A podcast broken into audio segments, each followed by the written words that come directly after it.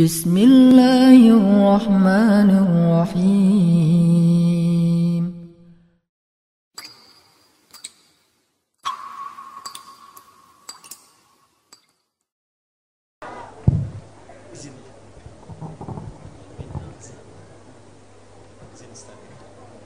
بسم الله الرحمن الرحيم السلام عليكم ورحمة الله وبركاته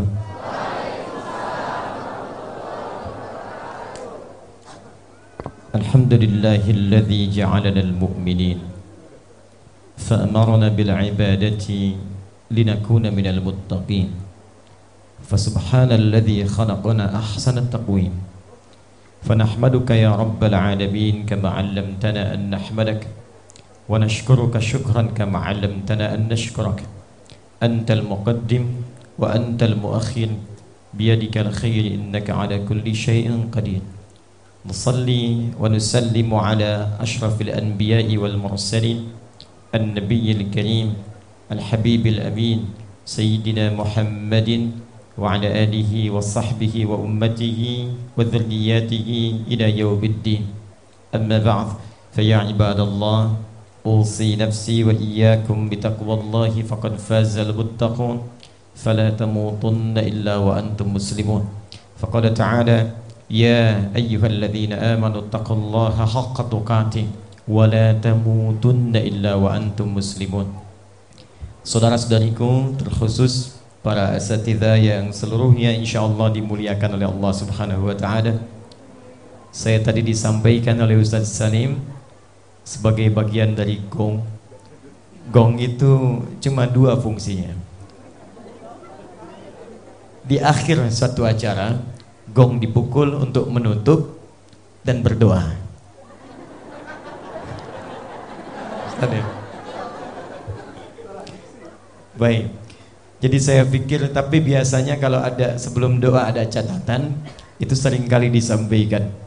Saya mencoba apa yang mau saya catat karena telah banyak yang disampaikan. Tapi mungkin ada bagian sedikit dari tema menggali spirit ini yang belum tergaris bawahi dengan sepenuhnya.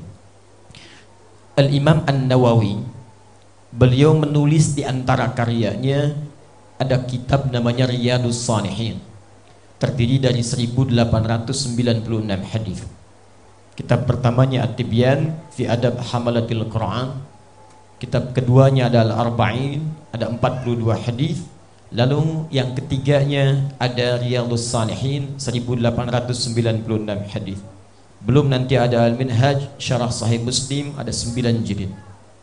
Dalam bagian pertama di babul ikhlas wa ihdharun niyyah fil aqwali wal af'al bab tentang keikhlasan dan meluruskan niat dalam setiap perkataan dan perbuatan ada satu bagian hadis yang sangat berkorelasi dengan pembahasan kita di malam hari ini. Seorang sahabat bertanya pada Nabi sallallahu alaihi wasallam dikisahkan ya Rasulullah wahai Rasulullah ada seorang lelaki berjuang di jalan Allah fi sabilillah tapi nampak dalam dirinya terlihat seperti ingin jadi pahlawan. Ingin dikenal oleh orang sebagai petarung yang hebat. Ada yang kedua dia berjuang hanya untuk membela kaumnya dengan nasionalisme yang sangat tinggi.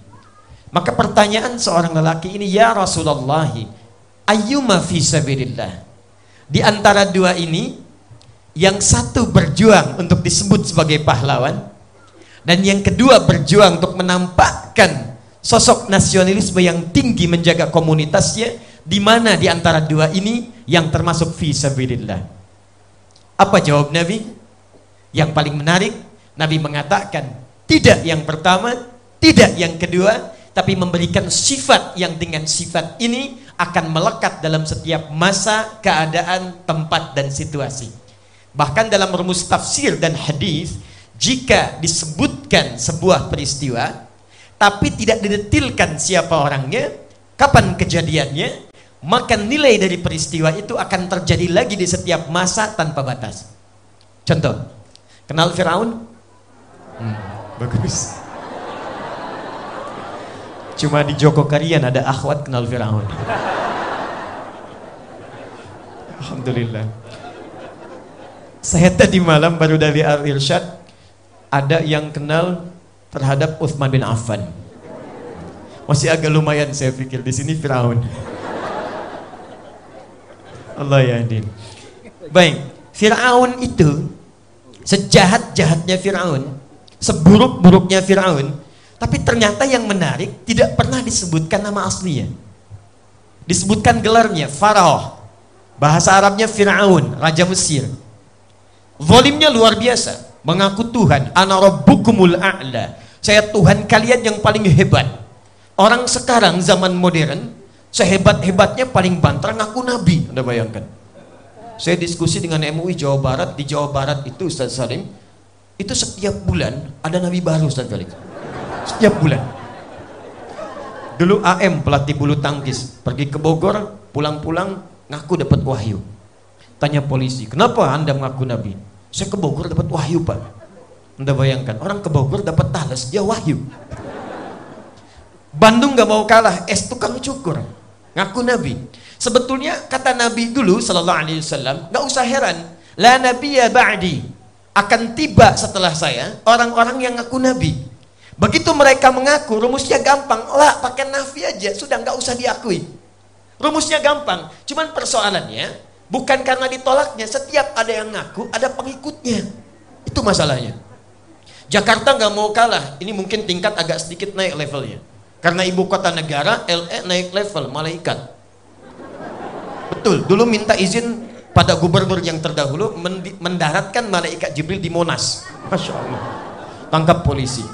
Polisi kita luar biasa, jangankan teroris, malaikat tangkap tuh. Ngaku Tuhan, hobi bunuh orang, menyelewengkan kekuasaan. Quran surah ke-2 Habib Anis ayat 49 paling kiri sebelah atas.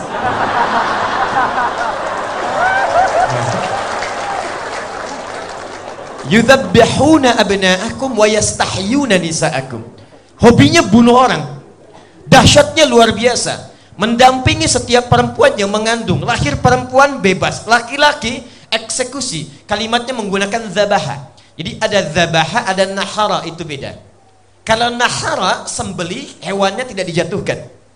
Inna a'tainakal fasalli li rabbika wanhar. Wanhar di sini unta kalau anda punya kemampuan yang luar biasa rizki datang berlimpah maka berkurban dengan level yang paling tinggi Dicontohkan oleh Nabi dengan unta karena itu hewan terbaik yang dikorbankan. Kenapa menggunakan nahara? Karena unta disembeli tidak dijatuhkan dulu. Tapi kalau zabaha, jatuhkan hewannya baru kemudian disembeli. Idza dzabhtum fa. Kata Nabi, kalau Anda ingin sembeli hewan, maka sembeli dengan sembelihan yang sempurna. Jatuhkan dengan lembut, tajamkan pisaunya, baru kemudian Anda sembeli. Kalau kalimatnya menggunakan tasydid, dzabbaha yudzabbahu artinya menggorok-gorok bukan sekali kemudian sembelihan digorok-gorok kalau pakai fi'il mudhari ya yudzabbih artinya itu jadi kebiasaan untuk menggorok kalau pakai waw dan nun di ujungnya artinya bukan satu dua orang tapi seluruhnya pasukan diperintahkan. Yudzabbihuna abna'akum.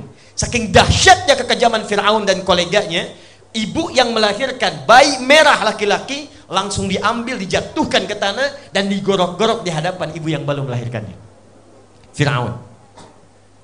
Apa yang Allah sampaikan? Turun Quran surah ke-20 ayat 43 sampai 44 idhaba ila fir'auna innahu tagha perhatikan kalimatnya ini indah sekali Musa dan Harun pergilah kepada Firaun karena ia mulai menyelewengkan kekuasaan di ketika kekuasaan diselewengkan, disandingkan ya bukan nama orangnya, tapi disandingkan dengan jabatannya.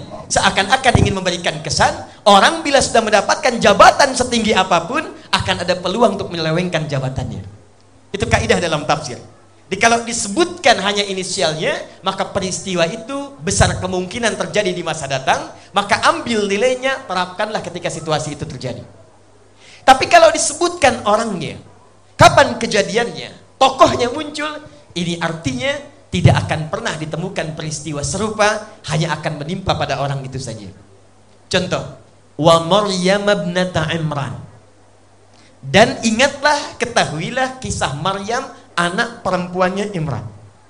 Perhatikan, disebutkan namanya plus keturunannya binti Imran. Kenapa disebutkan sampai dengan nasabnya? Karena Maryam mengalami peristiwa langsung yang tidak akan pernah dialami oleh perempuan-perempuan yang setelahnya. Karena itu diksi Qurannya sangat detil. Perhatikan kalimat Qurannya. Walam yamsasni bashar. Dan aku tidak pernah disentuh laki-laki mana pun. Bisa mengandung, melahirkan, tanpa disentuh laki-laki mana pun, itu cuma Maryam. Kalau yang lahir tanpa bapak, banyak. Saya juga Maryam bisa mengandung, melahirkan. Maryam binti apa? Binti Asep. Karena itu disebutkan orangnya, bintinya. Kembali ke hadis Nabi tadi, tidak disebutkan siapa orangnya, tidak disebutkan kapan kejadiannya. Ini ingin memberikan pesan tentang nilai yang harus kita kembangkan di masa-masa tanpa batas berikutnya. Kata Nabi, perhatikan kalimatnya, man qatala litakuna kalimatullahi hiyal ulya fahuwa fi sabilillah. Ini yang belum kita garis bawahi. Sungguh kata Nabi, pahlawan sejati itu. Orang yang berjuang di jalan Allah itu. Pahlawan sejati itu. Ialah orang yang meniatkan semua perjuangannya hanya untuk mendapatkan ridha Allah Subhanahu wa taala. Karena itu, Ketika banyak orang berbicara tentang pahlawan, Nabi, Nabi memberikan garis. Dan garis itulah yang diteruskan oleh sahabat, oleh tabi'in, sampai dengan datang tibanya masa Pangeran Diponegoro. Semua punya batas yang terus diperjuangkan sampai dalam perjuangan merebut kekuasaan sampai terwujudnya negara kesatuan Republik Indonesia. Jadi kaidahnya tidak ada para ulama kita, tidak ada para pejuang kita yang ketika mempertaruhkan nyawanya, darahnya, keringatnya, waktunya, tenaganya bukan sekedar untuk mendapatkan gelar pahlawan semata. Itu jauh dari gambarannya. Yang paling penting bagaimana Allah ridho dengan apa yang akan diperjuangkan itu. Saya beri contoh. Tadi Ustadz Felix menyebutkan Profesor Ahmad Mansur Surya Negara. Beliau punya buku Api Sejarah. Di jilid yang pertama, cetakan tahun 2013, halaman 159 Habib Anis ya. paragraf ketiga posisi paling kanan sebelah bawah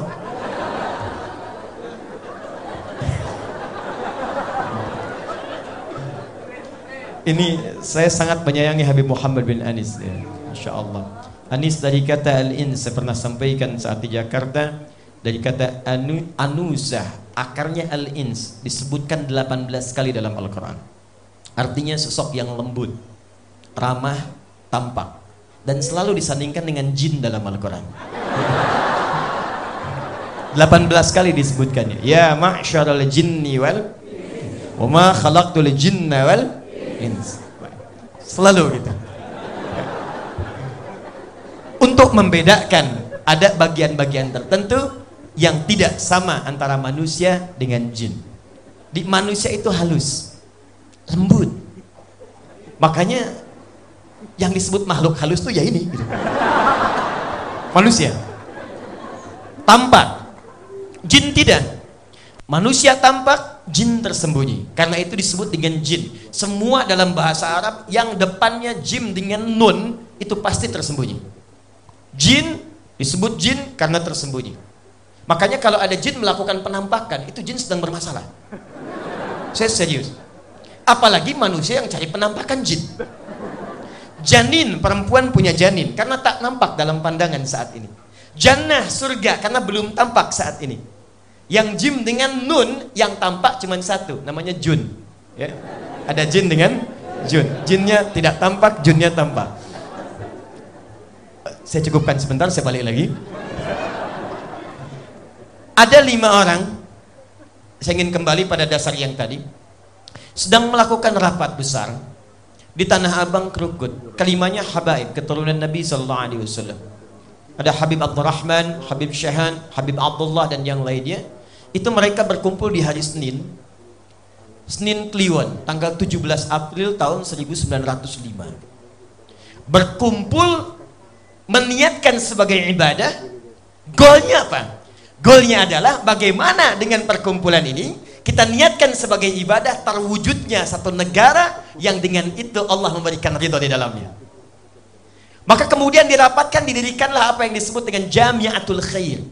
Yang kelak nanti di antara peserta pertemuan ini kemudian nanti akan dituliskan dalam riwayat catatan negara kita sebagai pahlawan nasional. Enam tahun kemudian 1911 diwujudkanlah rencana itu. Datang Syekh Ahmad Surkati berkumpul kemudian termasuk yang dari Kauman Merapat Yogyakarta datang ke Jakarta. Dialah Muhammad Darwish, Syekh Muhammad Darwish yang nanti berguru kepada Syekh Ahmad Khatib Al-Minangkabawi dan pulang menjadi Kiai Haji Ahmad Dahlan bin Kiai Haji Abu Bakar bin Kiai Ilyas bin Kiai Sulaiman bin Demang Jurang Juru Kapindo bin Demang Jurang Juru Sapisan bin Kiai Gerbek bin Maulana Ishaq min Jili eh, Ali Zainal Al-Akbar min Jili Ali Zainal Abidin keturunan Al-Husain adik Al-Hasan anaknya Ali bin Abi Thalib radhiyallahu taala anhu suami dari Fatimah Az-Zahra binti Muhammadin sallallahu alaihi wasallam bin Abdullah bin Abdul Muttalib bin Hashim bin Abdul Manaf bin Qusay bin Murrah bin Kilab bin Ka'ab bin Ghalib bin Fihir bin Malik bin Nadar bin Kinana bin Khuzaimah bin Mudrika bin Ilyas bin Nizar bin Mudar bin Ma'ad bin Adnan bin Addi bin Adri bin Muqawwam bin Nahur bin Tarikh bin Ya'rub bin Yasjub bin Nabit bin Ismail alaihissalam bin Ibrahim alaihissalam bin Azar bin Nahur bin Abir bin Kinan bin Arfakhshad bin Sam bin Nuh alaihissalam bin Mikhlail Matushala bin Kinan bin Anwas bin Thith bin Adam alaihissalam coba diulangi.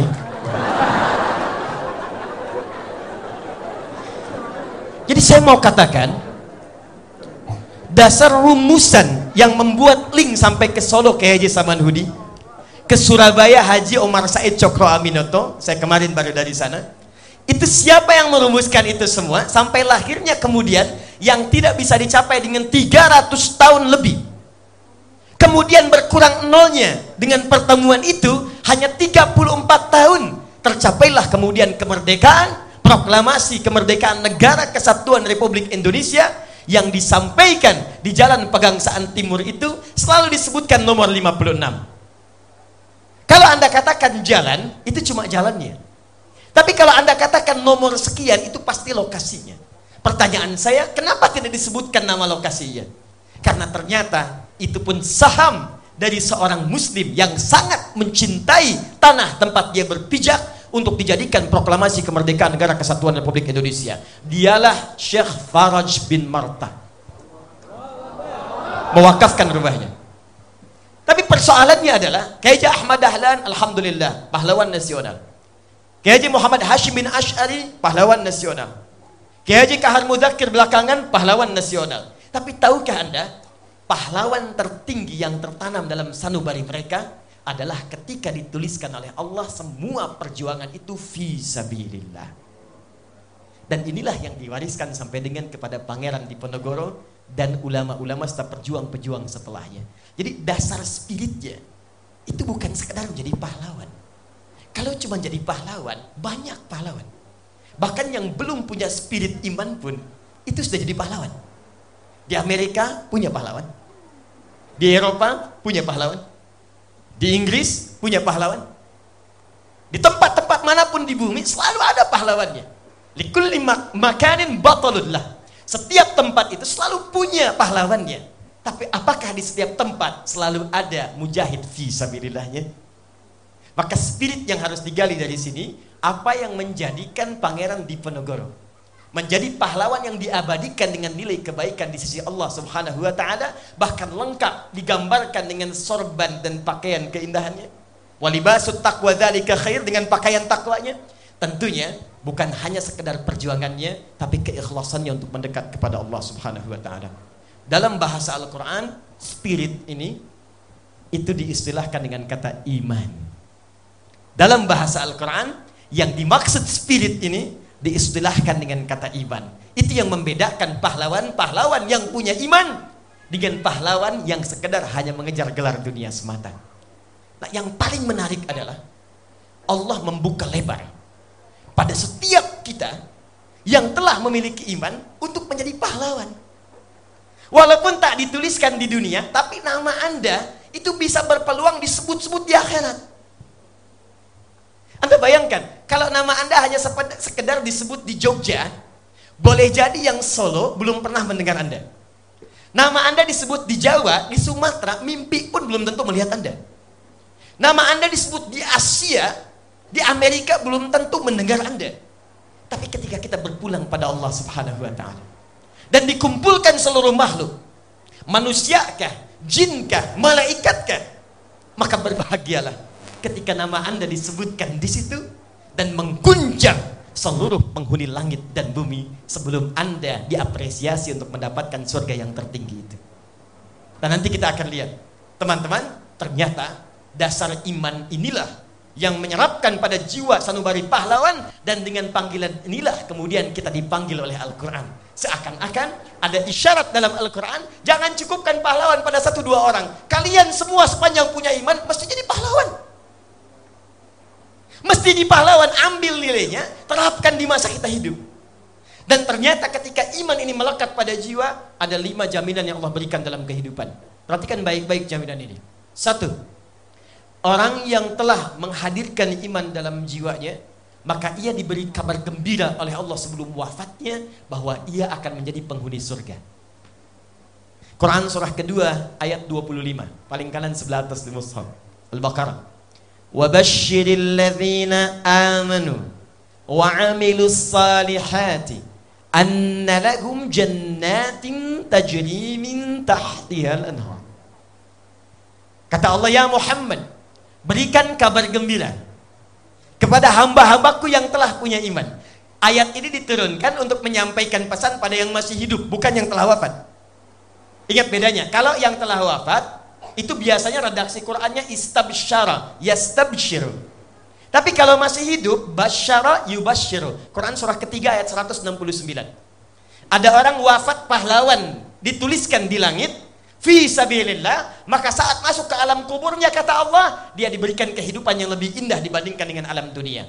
ولا تحسبن الذين قتلوا في سبيل الله أمواتا بل أحياء عند ربهم يرزقون. فرحين بما آتهم الله من فضله ويستبشرون بالذين لم يلحقوا بهم من خلفهم ألا خوف عليهم ولا هم يحزنون. Saking nikmatnya ini kata Allah saking gembiranya mereka akan mengabarkan pada generasi yang belum menyusul mereka. Yang ada yang menangisinya, ada yang meratapinya. Kata mereka, kalian gak usah nangis. Kalian gak usah sedih. Kalau tahu keindahan di sini, kalau bisa cepat nyusul ke sini. Di sini lebih enak dibandingkan kalian. Ayat ini selalu ditanamkan pada bocah-bocah Palestina anak-anak kecil. Datang satu orang, kisah nyata, pendongeng Indonesia untuk menghibur, dongeng Islam yang terambil dari Al-Quran. Ketika disebutkan ada seorang dari Indonesia akan mengajar, maka anak-anak TK Palestina 150 orang duduk rapi berbaris. Menunggu. Ketika datang siap mendengarkan. Pendongeng mengatakan, siapa yang ingin menjadi presiden? Tidak ada yang angkat tangan. Masya Allah. Siapa yang ingin jadi dokter? Sebagian perempuan malu-malu mengangkat tangan. Siapa yang ingin jadi pemain bola? Laki-laki sedikit mengangkat tangan. Perhatikan. Ketika disampaikan, siapa yang ingin jadi mujahid fi sabilillah dan syuhada? Allahu Akbar. Tidak ada yang angkat tangan. Tapi semua mengepalkan tangannya dan berdiri. Anak TK. Dan mengatakan, Nahnu syuhada! Nahnu syuhada! Nahnu syuhada! Kami akan jadi syuhada. Kami mujahid fi sabilillah. Kami akan wafat duluan. Saya akan nyusul ayah saya. Saya akan nyusul kakak saya. Saya akan nyusul paman saya. Mujahid fi sabilillah. Tidak ada satupun yang wafat di sana. Keluarganya menangisi dengan air mata. Tapi mereka akan membawa manisan dan datang kepada tetangganya mengatakan, Saudaraku sudah pergi duluan. Mudah-mudahan aku bisa menyusulnya dengan kenikmatan yang lebih daripada manisan ini ini hadir dalam jiwa mereka. Ayatnya, bukan sekedar bacaannya. Satu. Tapi yang paling indah ketika kita masih hidup belum wafat, ayatnya turun menggunakan diksi yang berbeda. Kata Allah Muhammad, berikan kabar gembira pada orang yang telah punya iman dan kalimatnya menggunakan alladzina disebutkan 1080 kali dalam Al-Qur'an. Di ilmu nahu, alladzina itu disebut ismun mausulun, yadullu 'alal jam'il 'ammiyah Ya kata sambung menunjuk kadang objek tanpa batas. Jadi bisa besar, kecil, tua, muda, lelaki, perempuan, kaya, cukup. Kata Allah, aku tak peduli. Sepanjang kau ada iman dalam jiwamu, kemudian ditopang dengan amal soleh. Imanmu mendorong engkau untuk berbuat kebaikan dalam hidup, maka aku berikan kabar gembira telah aku siapkan aneka ragam surga entau untuk engkau pilih saat engkau masuk ke dalamnya. Jadi ternyata ketika Allah meminta kita beriman, bukan ingin memberikan beban. Tapi untuk mengangkat Anda supaya menikmati keindahan ternikmat saat di surga. Pahlawan akhirat. Iman menjadikan kita dengan izin Allah diberikan setengah dari kunci surga. Pahlawan akhirat. Pilih mana? Pilih mana? Sukses dunia, fakir akhirat, atau fakir dunia, sukses akhirat. Ya, selalu begitu. Di antara dua pilihan yang sulit selalu ada yang ketiga, ya. Pilih mana? Kaya tapi gelisah atau miskin tapi tenang? Kaya tapi tenang. Ah, udah. Oke. Okay. Jadi yang paling tinggi itu puncaknya di atas. Dua, perhatikan baik-baik. Kenapa Allah tanamkan iman dalam jiwa kita? Kata Allah, "Hei, beriman, beriman, beriman." Ketika iman sudah sampai kepada jiwa, maka turunlah kemudian keterangan di Quran surah ke-48 ayat yang keempat. Huwallazi anzala sakinata fi qulubil mu'minin liyazdadu imanan ma'a ibadihi. Perhatikan cara menerjemahkannya. Dialah Allah yang akan menurunkan ketenangan pada jiwa-jiwa orang beriman supaya dengan tenang itu saat dia beriman dia yakin imannya itulah sesungguhnya yang mendekatkan dia dengan ketenangan itu kalau bahasa singkatnya orang beriman itu pasti tenang. Orang beriman itu jauh dari kegelisahan. Jadi ketika Anda diminta beriman, ketika pahlawan-pahlawan kita berusaha berjuang dengan keimanan, pangeran di Ponorogo kah, yang dulu kah, yang kini kah, salah satu harapannya adalah Allah memberikan ketenangan pada jiwa mereka. Makanya ketika seorang mujahid fisabilillah wafat, dan kemudian terjadi dialog, apa yang kau inginkan aku berikan? Kata syahid itu, Ya Allah, tolong hidupkan lagi aku. Saya ingin syahid sekali lagi. Dihidupkan lagi, Ya Allah, saya ingin syahid sekali lagi. Kalaupun diberikan, diberikan, dia akan meminta yang sama karena mendapatkan ketenangan dalam jiwanya. Tiga, saya agak cepat. Orang yang mendapatkan kenikmatan iman dalam dirinya, maka Allah akan jamin segala keamanan dalam tiga dimensi hidupnya. Satu dunia, dua alam kubur, tiga akhirat. Ayatnya ditemukan di Quran surah ke-6 ayat 82. Alladzina amanu wa lam yalbisu imanahum bizulmin ulaika lahumul amnu wa hum muhtadun. Orang-orang kalau beriman imannya benar dan tidak mencampur adukan dengan keburukan, maka kami akan jamin hidupnya akan tentram dan jauh dari kegelisahan serta kami berikan kemudahan dalam setiap petunjuk hidupnya. Empat, saya cepat.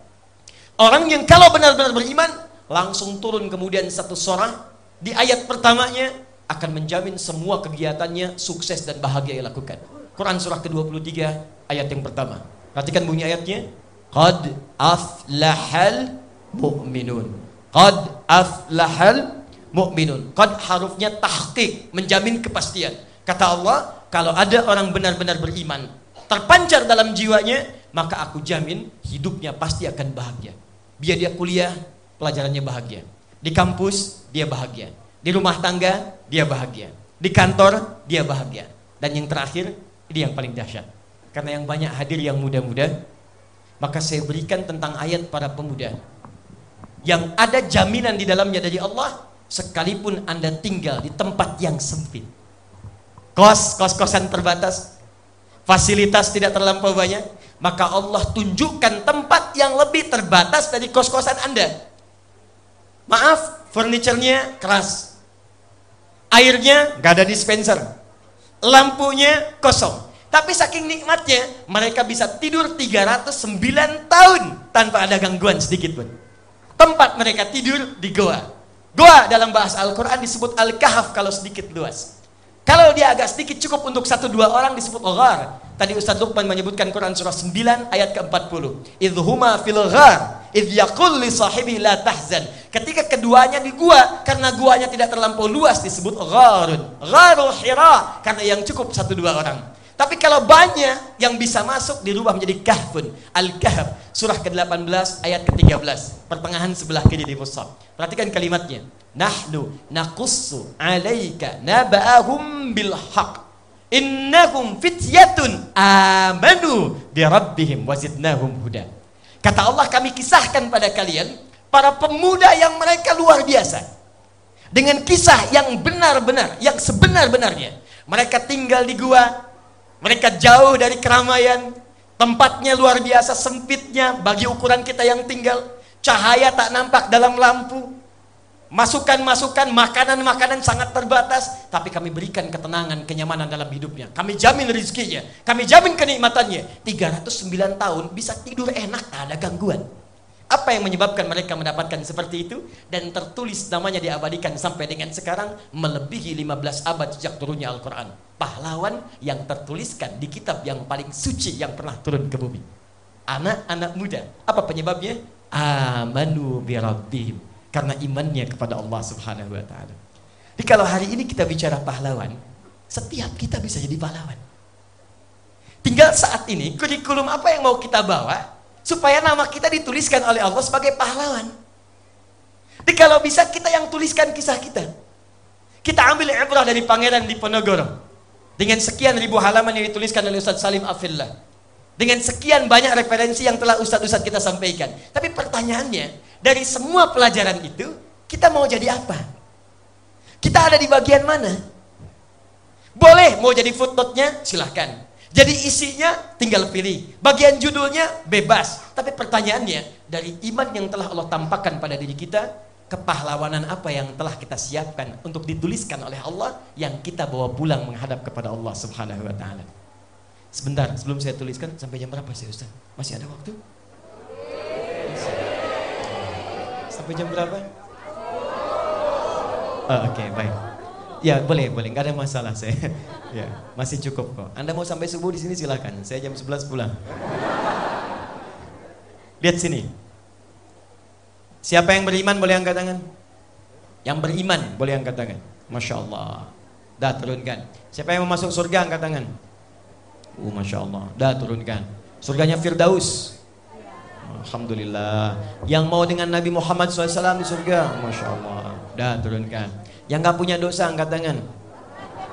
Yang nggak punya dosa, oh masya Allah. Yang sedikit dosanya, yang agak banyak, masya Allah. Saking banyaknya nggak bisa ngangkat ya. Luar biasa. Ngaku banyak dosa, pengen surga Firdaus dengan Nabi lagi itu. Oke, sekarang kembalikan. Yuk bagaimana cara nutup dengan cepatnya. Saya simpan dulu yang tadi saya tanyakan, sekarang saya balikan kepada iman. Perhatikan baik-baik. Ada jaminan dari Allah kalau benar-benar kita imannya, maka kita akan dituliskan sebagai pahlawan yang akan dibanggakan di akhirat. Dan diberikan bonus di dunia. Satu, orang beriman pasti tenang. Pertanyaan saya, tadi kembali ke Quran surah 48 ayat keempat, apakah iman yang sudah kita miliki membuat kita tenang? Atau jangan-jangan Jogja macet sedikit sudah bikin status. Cukup kalian macet ya. Atau jangan-jangan masalah kecil sudah membuat kita bikin status. Kamu tidak seperti aku kira. Apakah iman yang kita miliki sudah membuat kita bahagia? Jangan-jangan di rumah tangga belum bahagia, di kantor belum bahagia, di kampus belum bahagia. Padahal kata Allah, orang beriman pasti bahagia. Pakai tahkik lagi. Kon. Orang beriman pasti tenang. Orang beriman itu pasti sukses. Orang beriman itu mendapat bimbingan dari Allah. Sekarang pertanyaan dia, sampai sejauh malam ini, berapa dari lima yang Allah janjikan sudah kita dapatkan? Kalau belum kita raih, berarti perlu kita perbaiki supaya nama kepahlawanan kita tercatat saat kembali kepada Allah. Boleh jadi penyebabnya hanya dua. Jika belum mendapatkan lima yang dijanjikan, kata Allah, mohon izin dalam Al-Quran, tidak ada yang ketiga. Boleh jadi penyebabnya hanya satu di antara dua. Satu, maaf, ada orang beriman yang belum menurunkan iman dari lisannya ke dalam jiwanya. Di bagian yang penting Ustaz. Saya agak maju boleh sedikit. Fokus baik-baik. Bapak Ibu, teman-teman, iman itu secara singkatnya yakin tanpa ragu. Semua yang yakin-yakin itu pasti muaranya amalan hati. Oke ya? Cinta itu keyakinan. Karena itu cinta letaknya di hati. Dari mata turun ke hati. Sentuhlah ia tepat di hatimu, maka ia akan jadi milik untuk selamanya. Catat. Makanya ketika orang dilamar pertanyaannya sudah mantap hatimu menerima lamarannya. Sudah mantap jiwamu untuk ia mendampingimu selalu hati. Karena itulah ketika Allah menyebutkan iman, banyak orang yang kata Allah hanya menyebutkan beriman di lisannya, tapi tidak sampai ke hatinya. Dan kasus itu sudah terjadi di zaman Nabi. Dia cuma diucapkan, cuma nggak nyampe ke hati. Nanti saya tunjukkan apa bedanya yang cuma di lisan dengan ke hati. Buka Quran surah ke-49 ayat ke-14. Qalatil a'rabu amanna. Ada beberapa orang Arab Badui berkata pada Nabi, "Ya Rasulullah, kami sudah serius beriman." Kami telah beriman. Yang mengejutkan, Nabi diam turun jawaban langsung dari Allah. Qul lam tu'minu. Katakan Muhammad, kalian belum serius imannya. Walakin qulu aslamna. Tapi ajarkan mereka, kalian baru masuk Islam. Karena syarat masuk Islam yang pertama, keluar kalimat iman di lisannya. Ashadu an la ilaha illallah. Iman pertama iman kepada Allah dibuktikan dengan iqraram bil lisan. Dengan lisan asyhadu an la ilaha illallah wa asyhadu anna Muhammadan Rasulullah. Cuman sayang kata Allah, walamma yadkhulul imanu fi qulubikum. Cuma iman yang diucapkan di lisan itu nggak nyampe ke hati. Apa bedanya? Kalau iman itu tembus kepada hati, bersemayam di jiwa, nanti iman itu akan punya pancaran yang membimbing seluruh tubuh kita untuk beraktivitas. Jadilah kemudian orang ini disebut mukmin. Apa itu mukmin? Orang yang beraktivitas dibimbing oleh imannya. Pancarannya disebut fajar namanya.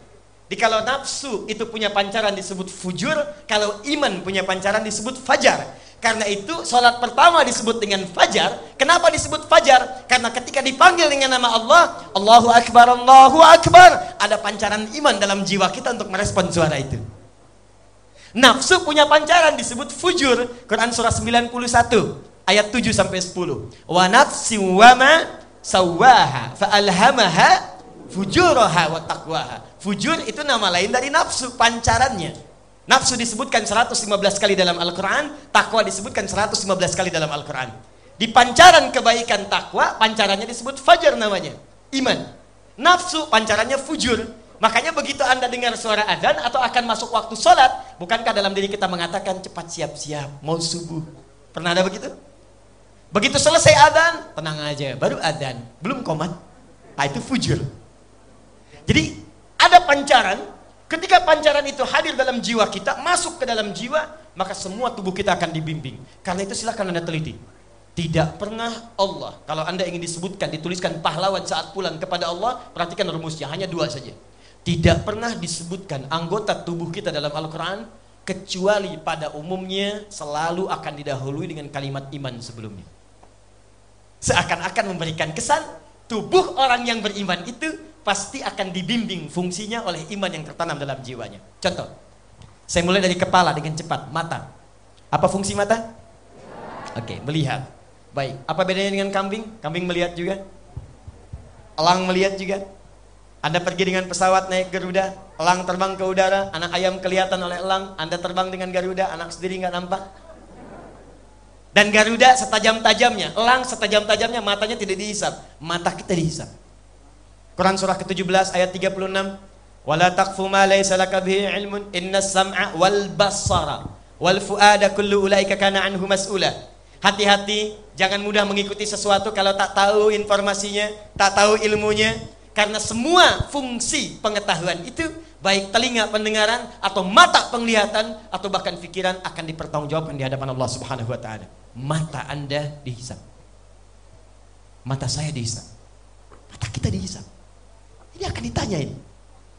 Karena itu, karena mata ini dihisap mesti dibimbing oleh iman supaya melihatnya benar. Maka turunlah Quran surah 24. Cahaya yang membimbing mata melihat dengan iman.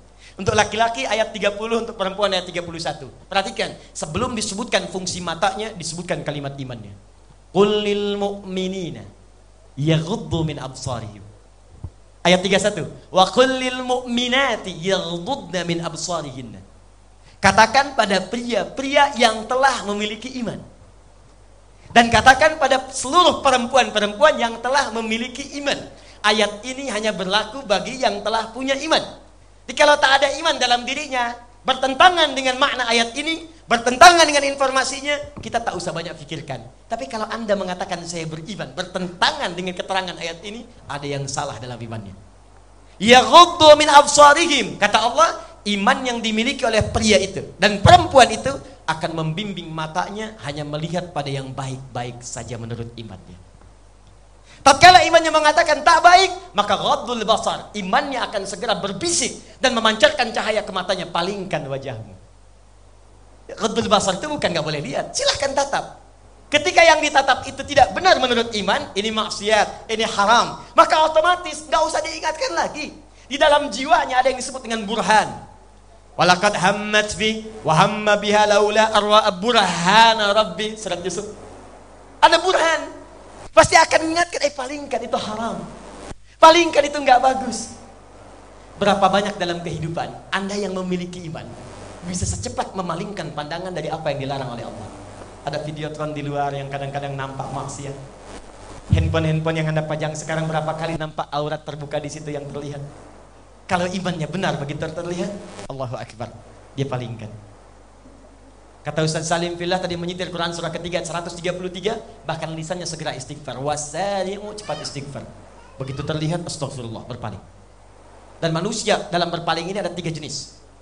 Istighfar berpaling seketika, berpaling tanpa istighfar, atau istighfar tak berpaling. Ini yang paling banyak. Astagfirullahaladzim. Haram. Habib Muhammad haram astagfirullah. Ada orang begini. Sekarang banyak terjadi. Sekarang banyak mata orang jelas, cuman nggak bisa membedakan mana yang kemudian itu baik bagi dia, mana yang tidak. Coba anda bayangkan, keluar masjid bisa tertukar sendal.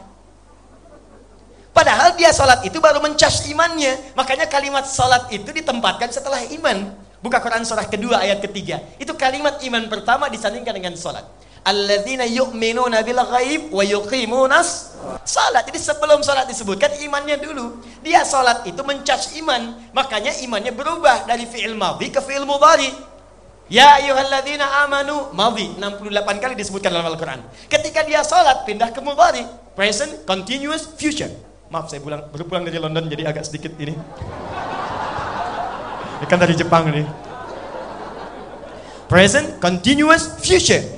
Jadi kalau orang sholatnya benar, dia upgrade imannya. Sekarang beriman, terus beriman, nanti beriman. Kok bisa pulang sholat keluar tertukar sendal?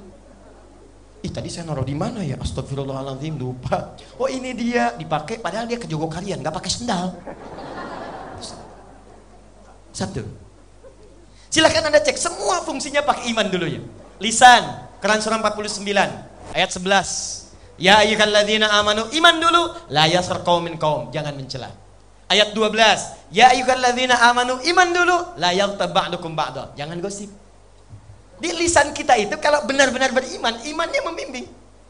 Kalimat nabinya, "Man kana yu'minu billahi wal yaumil akhir, falyaqul khairan aw liyasmut." Siapa yang merasa beriman pada Allah dan dia sadar akan dihisab di yaumil qiyamah, maka pasti dia akan jaga lisannya hanya berkata pada yang baik saja, tak mampu diam. Di lisan orang beriman itu, dia akan menemukan yang baik. Gosip dia jauhi. Jadi kalau ada orang beriman malah bikin gosip, pasti ada yang salah di lisannya. Anda nggak akan jadi pahlawan nanti hari kiamat. Saya tidak Ustaz, bagus. Tidak seperti ukti yang itu tuh. Uh, ya kalau gosip tuh, uh luar biasa. Sama. Tuh. Contoh, Nabi Muhammad SAW punya cucu, di antaranya Al Hasan. Masya Allah. Sayyidul Syabab Yawmal Qiyamah. Penghulu para pemuda di hari kiamat dengan Sayyidina Al-Husain radhiyallahu taala anhu. Wajahnya disebutkan paling mirip dengan Nabi di antaranya. Akhlaknya, kemuliaannya dekat dengan Al-Quran sehingga disebut dengan bagian ahli Quran. Anaknya di antaranya disebut dengan nama datuknya. Satu kali setelah masa fitnah kubra. Semoga Allah mengampuni kita semua. Beliau membawa anaknya jalan-jalan napak tilas kepada tempat yang pernah ditunjukkan oleh datuknya saat jalan-jalan di sore hari arah awali. Tiba-tiba dimakilah dengan makian yang sejadi-jadinya. Mantap, kala, kala, kala, kala, kala. Habis dimaki. Dan beliau hanya diam. Sayyidina Hasan. Fantalaka maka pergi pencaci itu. Ini kisah nyata. Lalu anaknya bertanya kepada bapaknya, Ya abadi lima lam Di bahasa Arab itu ada abi, ada buya, ada abati beda. Kalau abi itu panggilan hormat. Kalau buya panggilan sayang. Bisa jadi ayah biologis atau sosok yang kita sayangi walaupun bukan ayah kita. Sayangi karena akhlaknya, ilmunya. Buya Hamka bukan ayah saya. Tapi saya panggil beliau Buya karena sayang saya kepada beliau dengan ilmu dan akhlaknya. Buya. Kalau anda satukan Buya dengan Abi maka menjadi abati. Untuk menunjuk hormat dan sayang. Karena itu di Al-Quran sering kali disebutkannya abati. Ismail alaihissalam berdialog dengan Ibrahim. Quran surah 37 ayat 102 sampai 109. Apa jawabannya? Ya abatif al ma tu'mar. Satajiduni insyaallah minas sabirin. Abati, abati, abati. Kata anaknya Muhammad kepada ayahandanya Al-Hasan, "Ya abati, lima lam tarun." Pa, dengan hormat dan sayang tanda kepada papa, kenapa enggak dibalas cacian tadi? Perhatikan jawabannya. Kenapa enggak dikatakan saya tidak seperti yang Anda caci? Saya tidak seperti yang Anda ungkapkan. Anda tidak lebih baik dari apa yang Anda katakan. Kenapa enggak dibalas, Pak? Kenapa enggak diklarifikasi? Lima lam tarud. Apa jawabannya? Perhatikan jawabannya wala adri kaifa arud. Bapak nggak tahu bagaimana balasnya. Di saking beningnya hatinya, saking bersihnya dengan keimanannya itu dicari sampai ke lubuk hatinya. Kalimat untuk menjawab tidak ketemu. Khawatir dengan kalimat itu bisa menyinggung perasaan orang yang mencaci tadi. Sayyidina Hasan radhiyallahu taala Saking beningnya. Cucu Nabi, penghulu, pemimpin para pemuda menuju surga, dekat sekomplek dengan Rasulullah, bagian dari ahlul bait dicaci dan tak mampu membalas karena kebeningan jiwanya. Dan Anda siapa? Pahlawan belum dituliskan. Surga belum termaktubkan yang kita ketahui sampai saat ini. Hisab masih menegangkan, amalan berantakan. Orang baru mencaci satu huruf, Anda membalas dengan satu buku. Dan Anda berharap dituliskan sebagai pahlawan di hari kiamat. Anda siapa? Maka dari itu saya ingin katakan, ayo kita evaluasi dulu. Sebelum kita membahas yang lebih jauh-jauh, kita ambil yang paling singkat saja. Apakah iman yang telah mendasari di Penogoro menjadi seorang pahlawan yang luar biasa, dituliskan kemuliaannya di dunia, ditetapkan oleh negara kita dan diabadikan oleh Allah dengan segala kemuliaan yang dibahas hampir setiap tahunnya? Pertanyaannya, apakah kaidah iman itu masih bisa kita pertahankan dan menuliskan cerita kita sendiri untuk jadi pahlawan di masa depan? Terakhir, jika kita ingin mendapatinya, maka Allah berikan rumusnya. Saya ulang, jika kita ingin mendapatinya dan dituliskan sebagai pahlawan seperti orang dulu melakukannya, maka kita diberikan kuncinya oleh Allah Subhanahu wa taala. Ini bagian terakhir yang ingin saya sampaikan. Apa penutupnya? Perhatikan baik-baik. Jika Anda ingin mengaktifkan sel iman kita dalam jiwa supaya membimbing tubuh kita beraktivitas, maka jalan terbaiknya kata Allah, mulailah dengan membiasakan takwa kepada Allah Subhanahu wa taala. Takwa. Karena itu sering kali kalimat iman disandingkan dengan takwa. Quran surah ketiga, ini pesan para asatif sejak dulu ketika memulai ta'limnya. Quran surah 3 ayat 102, paling kanan sebelah atas di mushaf. Ya ayyuhalladzina amanu ittaqullaha haqqa tuqatih. Wa la tamutunna illa wa antum muslimun. Hei orang-orang beriman, ayo latih imanmu, kuatkan imanmu. Dengan cara apa? Tingkatkan takwamu dengan cara yang benar kepada Allah Subhanahu wa taala. Dan kalimat takwa Bagaimana Ustadz meningkatkan takwa? Takwa tadi disebutkan 115 kali dalam Al-Quran dan tidak pernah disebutkan kalimat takwa kecuali selalu bersanding dengan amal soleh. Silahkan anda cek. Setiap disebutkan takwa, entah sebelum atau setelahnya, pasti amal soleh. Dan imannya ikut.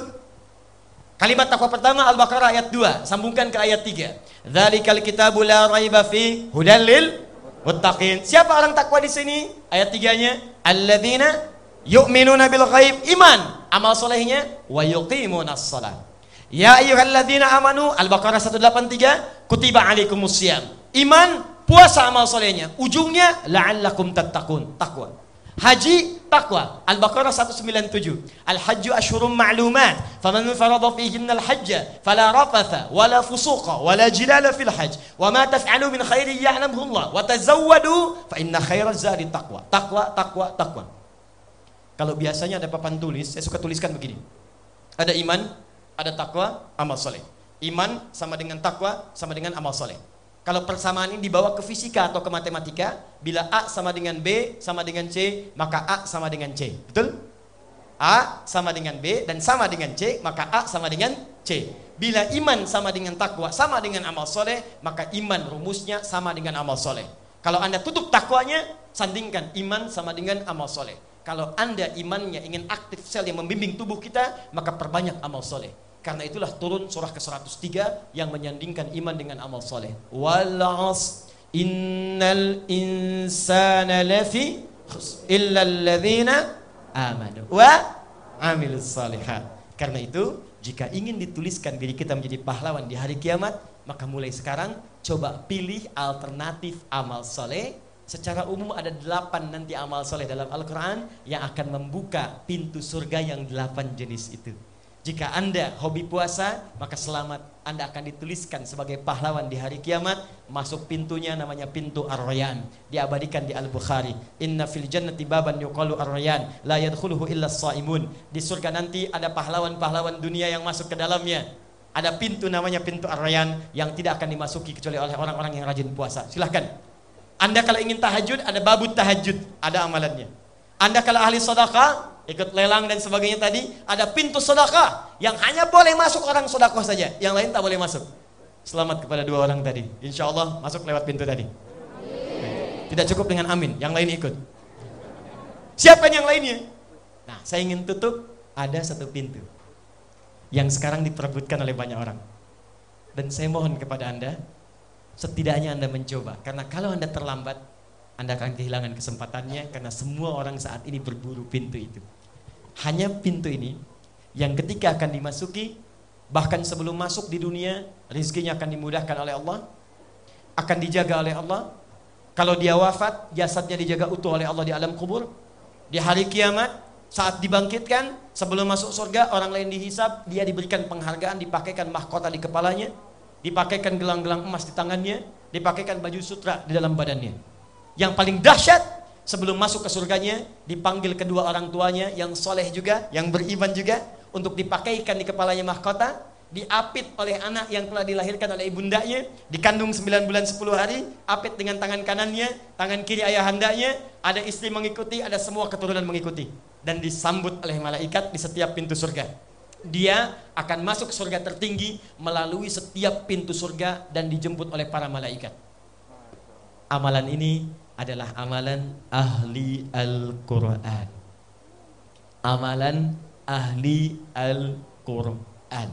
Quran surah 35, saya tutup ayat 33 paling kiri agak ke atas di mushaf jannatu adnin yadkhulunaha ada nanti golongan ahli Quran akan masuk surga lewat surga Aden. Yuhallawna fiha min asawir. Sebelum masuk tubuhnya akan dihiasi dulu dengan mahkota-mahkota dan gelang-gelang yang indah sekali.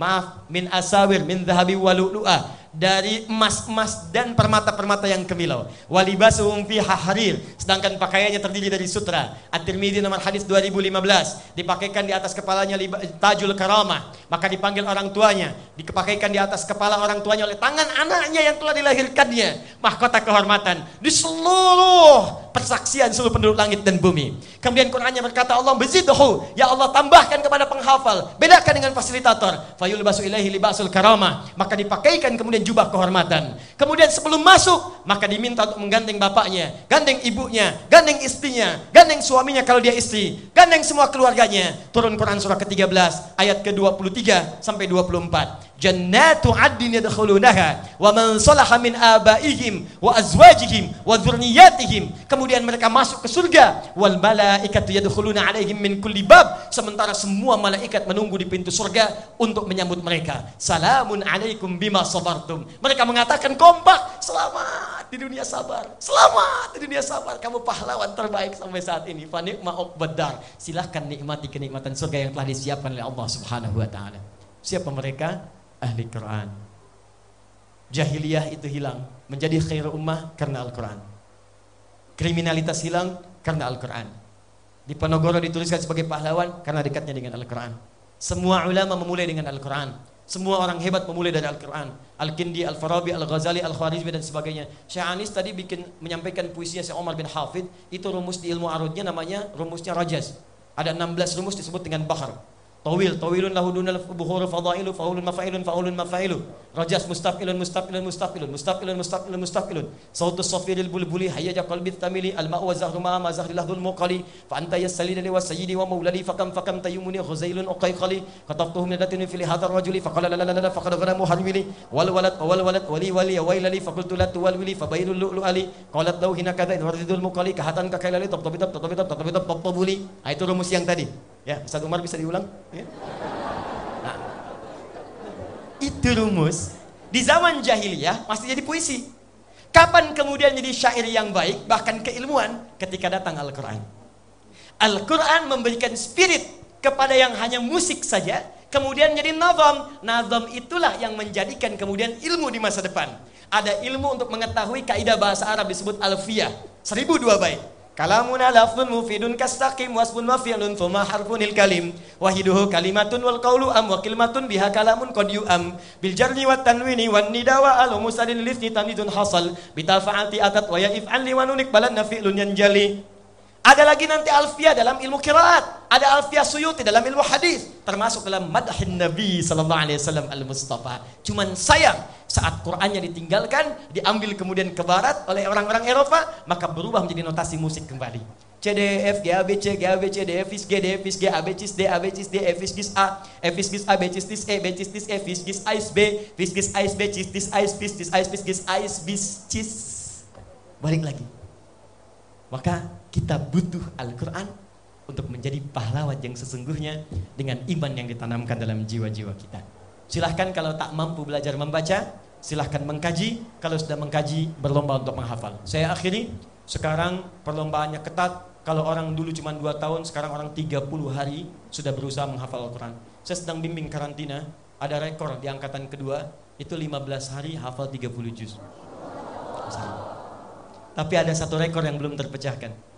Seorang perempuan tinggal di tempat yang mungkin sangat terpencil, yang mungkin belum pernah Anda singgahi, daerah Sulawesi yang sangat ujung sekali, tapi Allahu Akbar, Allah muliakan dirinya, hafal Quran 30 juz dalam 7 hari saja. Ada yang gak bisa lihat, ada yang kemudian sudah sepuh 64 tahun, ada yang 43 tahun, ada yang 40 tahun. Ketika kami tanya, apa yang motivasi Anda untuk bisa menghafal Quran? Jawabannya cuma sederhana. Ustadz, saya ingin pulang menghadap Allah dengan bekal yang Allah ridhai. Dan Anda ada di mana? Anak kecil 4 tahun mata buta, dia hafal 30 juz.